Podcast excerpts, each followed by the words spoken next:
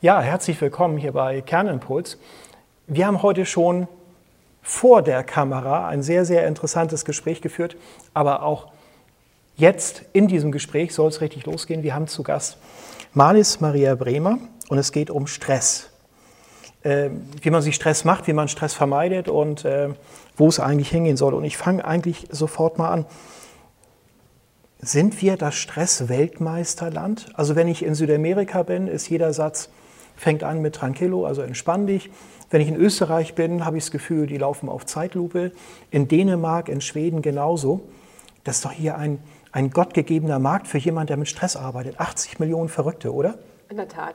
Also Deutschland hat schon ein sehr hohes Tempo und äh, entsprechend dieses Tempo, das auch immer gefühlt mehr wird, sind die Leute gestresst, das heißt, sie fühlen sich überfordert, sie haben das Gefühl, die Dinge nicht mehr unter Kontrolle zu haben. Die Medien tun auch noch ihren Teil dazu, indem sie uns ein Bild vorgaukeln, dem wir sowohl Frauen als auch Männer gerecht werden wollen. Wir wollen auf allen Ebenen richtig gut unterwegs sein, unser Bestes geben, noch ein bisschen eine Prise Perfektionismus dazu und schon liegen wir und schaffen das nicht, was uns von uns erwartet wird oder was wir selbst erwarten wollen. Und da sehe ich andere Nationalitäten, die sind viel lebendiger. Die Italienerinnen, die mal richtig losbrüllen, die Brasilianer, die abends tanzen und sich entspannen. In Spanien, da steht man mal 30 Minuten an der Kasse, keiner regt sich auf, was heute nicht gemacht wird, wird morgen gemacht. Aber unsere Nationalität ist absolut prädestiniert für Stress und für Stresssymptomatik und ja, unter diesen Dingen so richtig äh, zu leiden oder im schlimmsten Fall auch daran kaputt zu gehen. Mhm. Ich nehme mal die Stresstypen für mich auf. Also es gibt ja mehrere Steigerungsmöglichkeiten. Ich fange mal an, was, was würden Sie raten, wenn jemand so ein Hektiker ist? Also Hektiker sind für mich die, die am Wochenende auch noch sagen, so, äh, die Blumen müssen das zweite Mal nachgeschnitten werden und der Rasen muss das dritte Mal gemäht werden und äh, das muss alles noch dieses Wochenende erfolgen, weil wenn es am Montag noch nicht passiert ist, geht die Welt unter. Die nehmen sich ja unglaublich viel Lebensqualität. Ja. Was ist das, was Sie denen den Kandidaten raten? Ja, hier hören wir also diesen, diesen Perfektionismus. Alles muss genau so sein und das, wenn etwas nicht davon stimmt, dann gerät die, die, die ganze Maschinerie schon in Unruhe. Und dem würde ich sagen, probier doch mal aus 80-20-Regelung. Das heißt, versuche 80 Prozent zu machen, die sind ja auch schnell gemacht, und versuche es auch, wenn es prickelt und kribbelt, auszuhalten, die letzten 20 Prozent nicht zu machen. Das heißt, versuch mal mit kleinen Dingen zu beginnen und dann bis zum Schluss auszuhalten, dass jetzt nicht ein zweites Mal gegossen ist und äh, überzeug dich davon, dass die Blumen trotzdem überlebt haben. Und ähm, ja, so nach und nach zu probieren, dass es nicht alles perfekt sein muss und dass ich sogar viel Zeit spare und mich gesundheitlich nicht so ruiniere, wenn ich nicht meinem eigenen Programm, das ich mir vorgebe, dem ich denke, gerecht werden zu müssen, einfach mal ein bisschen Mitlässigkeit zu probieren und sich eben an diese 80-20-Prozent-Regelung lang zu hangeln.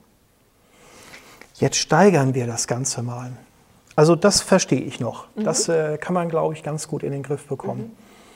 Mhm. Ähm, ich möchte ein Beispiel nennen. Mir hat ein Architekt vor kurzem erzählt, äh, er ist äh, auf die Auffahrt gefahren von seinem Bauträger, mit dem er als Hauptkunden arbeitet ja. und hat schon beim Rauffahren gesehen, dort steht die Steuerfahndung. Die waren gerade dabei, Ordner rauszutragen. Und er sagte, bei ihm ging im Kopf die, die Situation ab, dass er sagte, das ist der, der die Gehälter meiner Mitarbeiter bezahlt. Wer zahlt die am Monatsende? Also wirklich eine, eine existenzielle Situation. Mhm. Jetzt kommen Sie. Also was uns stresst, ist vor allem der Gedanke. Also wir lassen uns heute, wir haben ja gar keine wirklichen äh, Gefahren mehr draußen, wir lassen uns heute von sozialen Ängsten und von Gedanken stressen. Und hier ist genau das. Es ist eine Situation, in diesem einen Moment ist ja noch gar nichts passiert, aber der Gedanke und der Gedanke auf den Gedanken fängt an, ein Szenario zu kreieren, das wir nicht mehr im Griff haben.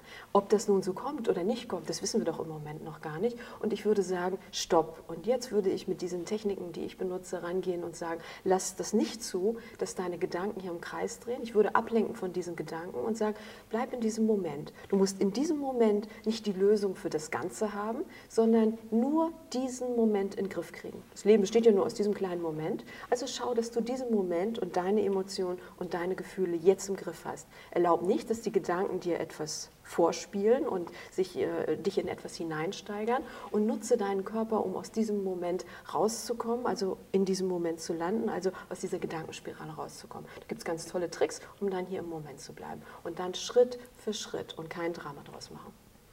Das heißt, ich stehe tatsächlich auf diesem Parkplatz. Mhm. Um mich herum werden von meinem Auftraggeber die Kartons raus, mhm. ausgetragen. Was würden Sie noch im Auto sitzend in dem Moment machen. Ja, da gibt es also den Stress-Notfallkoffer, den ich konzipiert habe. Den würde ich jetzt öffnen. Das ist so ein imaginärer Koffer und der hat verschiedene Tricks. Ein Trick davon, es gibt einen Notfallpunkt, mit dem wir uns sofort regulieren können. Wir wissen, bei Stress schaltet das große ab, Reptilienhirn übernimmt. Wir sind jetzt bereit für Kampf oder Flucht, aber in dieser Situation wäre es nicht angebracht, mit Zuhauen oder mit Abhauen zu reagieren. Das heißt, ich brauche eine Technik, die mich sofort wieder reguliert und mich auch wieder ins Denken reinholt und nicht in dieses Reptilienhirn und mich da verharren lässt, wo ich nicht mehr denken kann. Und wir haben zum Beispiel den Karatepunkt, so Notfallpunkt. Und allein durch sanftes Beklopfen von diesem Punkt kann ich den Stress so regulieren und reduzieren, dass ich im Großhirn bleibe und handlungsfähig bleibe, also nicht durchdrehe und Panik schiebe, sondern ich kann also in diesem Moment bleiben, zuschauen, dann noch eine Atemübung dazu und habe also mich und die Situation in diesem Moment im Griff. Jetzt gehen wir noch eine Stresshornstufe weiter ja. nach oben. Ja, klar.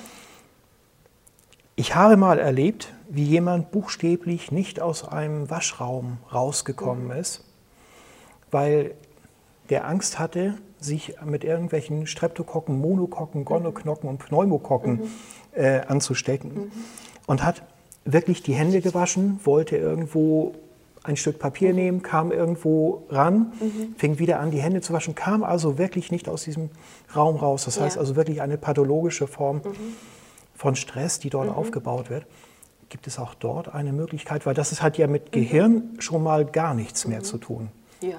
Also hier liegt ja eine klassische Zwangsstörung vor. Die gehört natürlich auch in die Hände von einem Psychologen. Die sollte unbedingt behandelt werden. Wenn aber nun in einem Moment von 0 auf 100 so eine Panik kommt oder eine Situation wie jemand, der im Flugzeug ist und plötzlich das erste Mal in seinem Leben so eine äh, ähnlich äh, starke emotionale Situation erlebt, wie eine Panikattacke oder einen Angstzustand, kann man eben auch wieder hier diese Technik aus dem Notfallkoffer benutzen und sich so regulieren, dass man die Situation aushält und die Situation im Griff hat. Oftmals bekommen wir eben keine Technik und es wird gesagt, halt das mal aus, da musst du durch, die Emotion kippt kippt dann wieder, du wirst dich wieder entspannen. Aber ich möchte gerne für jemand, äh, dem ich einen Tipp geben kann, eine Lösung haben, dass er selbst jetzt etwas machen kann. Und ich würde dann wieder sagen, klopf diesen Handkantenpunkt. Es gibt noch einen zweiten hier im Schlüsselbeinbereich. Das heißt, ich kann aktiv jetzt etwas tun gegen, mein, gegen meine starke Angst. Dazu eine Atemübung und dann habe ich schon mal die Möglichkeit, mich in den Griff zu kriegen.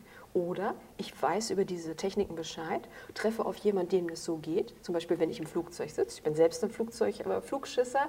Aber dann kann ich zum Beispiel jemand, der neben mir sitzt, der ganz blass ist, dem es noch schlimmer geht als mir, auch diese Techniken zeigen und er kriegt sich und diesen Moment wieder unter Kontrolle.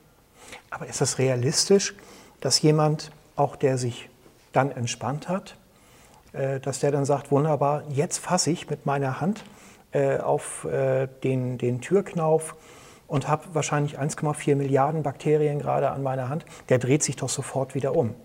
Ist das realistisch, Menschen aus diesen Zwangsstörungen wieder zurückzuholen? Nee, ich kann ihn auf jeden Fall betreuen und begleiten. Also was die Ursachen dafür sind und wie so ein Verlauf ist. Wie gesagt, das, äh, wir sprechen hier über Stress. Das gehört wirklich in die Hände von jemand, auch wenn ich Psychologie mal im Beifach studiert habe. Das möchte ich gerne in die Hände von jemand geben, der, dessen Job das ist, sich ausschließlich mit äh, verschiedenen Persönlichkeitsstörungen, Zwangsstörungen beschäftigen. Aber in dem Moment, in dem ich jemand betreuen kann, der muss ja dann nun nicht den Handgriff machen, den kann ich ich benutzen für denjenigen. Aber ich kann ihn so weit bringen, dass er den Raum wieder verlassen kann und dass er einigermaßen durch die Situation gut durchkommt, ohne eben äh, durchzudrehen, äh, in, in, diesem Panikzustand zu verharren oder sich noch etwas anzutun oder wild um sich zu schlagen oder die Situation eskalieren zu lassen. Also ich habe mit diesem Notfallkoffer Möglichkeiten, jemand anderem zu helfen oder mich selbst so weit in den Griff zu bekommen, dass ich so eine schlimme oder plötzlich entstehende Situation in den Griff bekomme. Ja. Kommen wir mal aus den, ich sag mal, schlimmen aktuellen Situationen mhm. raus. Eine Krankheit, die, glaube ich, in Deutschland noch immer nicht wirklich gelistet ist und ja. die es mir zum Beispiel schwerfällt, in einem Zweitweltland Menschen zu erklären, aber unter der unglaublich viele und immer mehr Menschen leiden, mhm. ist das Thema Burnout. Mhm. Wo man eigentlich sagt, warum ist jemand, der vielleicht sogar in seinem Traumberuf ist, äh, wo alles stimmt drumherum, mhm. warum ist er ausgebrannt? Also ich würde fragen oder würde ganz sanft mit demjenigen arbeiten und schauen, stimmt denn wirklich alles? Denn jemand, der ins Burnout geht, ist oft jemand, bei dem nicht alles stimmt. Ich kann natürlich nach, hin, nach außen hin die tolle Familie haben, ich kann mich super präsentieren, ich kann sagen, das ist mein Traumjob, aber mein Traumjob war es vielleicht mit 20, als ich die Lehre gemacht habe. Stimmt das mit mir mit 40 immer noch überein? Habe ich eine Entwicklung gemacht? Passt der Partner, den ich mit 20 gewählt habe, immer noch zu mir? Oder lebe ich heute in einer Situation, in der ich vielleicht dann lieber eine Weltreise machen will oder im VW-Bulli unterwegs sein mag, hänge aber nur mit Familie Hund an den äh, Garten, der jeden Tag seine Hecke geschnitten haben muss. Also da würde ich schauen, wo ist äh, der Moment, wo das Leben nicht mehr zu mir passt. Für mich ist Burnout jemand, der in einem Zug sitzt, in eine falsche Richtung, die nicht identisch, authentisch ist mit dem Ziel, den, den meine Persönlichkeit, meine Seele hat. Und dieses Abweichen von der eigenen Lebensmitte zwingt mich in die Knie. Mit Recht, um mich dann neu zu sortieren und zu gucken, wo gehöre ich dann hin, das wieder anzupassen und dann seinen Weg zu finden. Ich selbst finde es ein bisschen verrückt, dass man Leute, die ins Burnout gegangen sind, dann über das Hamburger Modell wieder eingliedert. Das heißt, Leute, die zum Teil an ihrem Arbeitsplatz krank und kaputt gegangen sind, dann versucht nach einer kleinen oder längeren Auszeit wieder dorthin zu bewegen. Nach einer kurzen Zeit, das beobachtet man ja, fallen die Leute wieder um. Das heißt, wenn ich es richtig verstehe, die, die Technik mit Burnout muss sein, auf der einen Seite Notfallmaßnahmen einzuleiten mhm.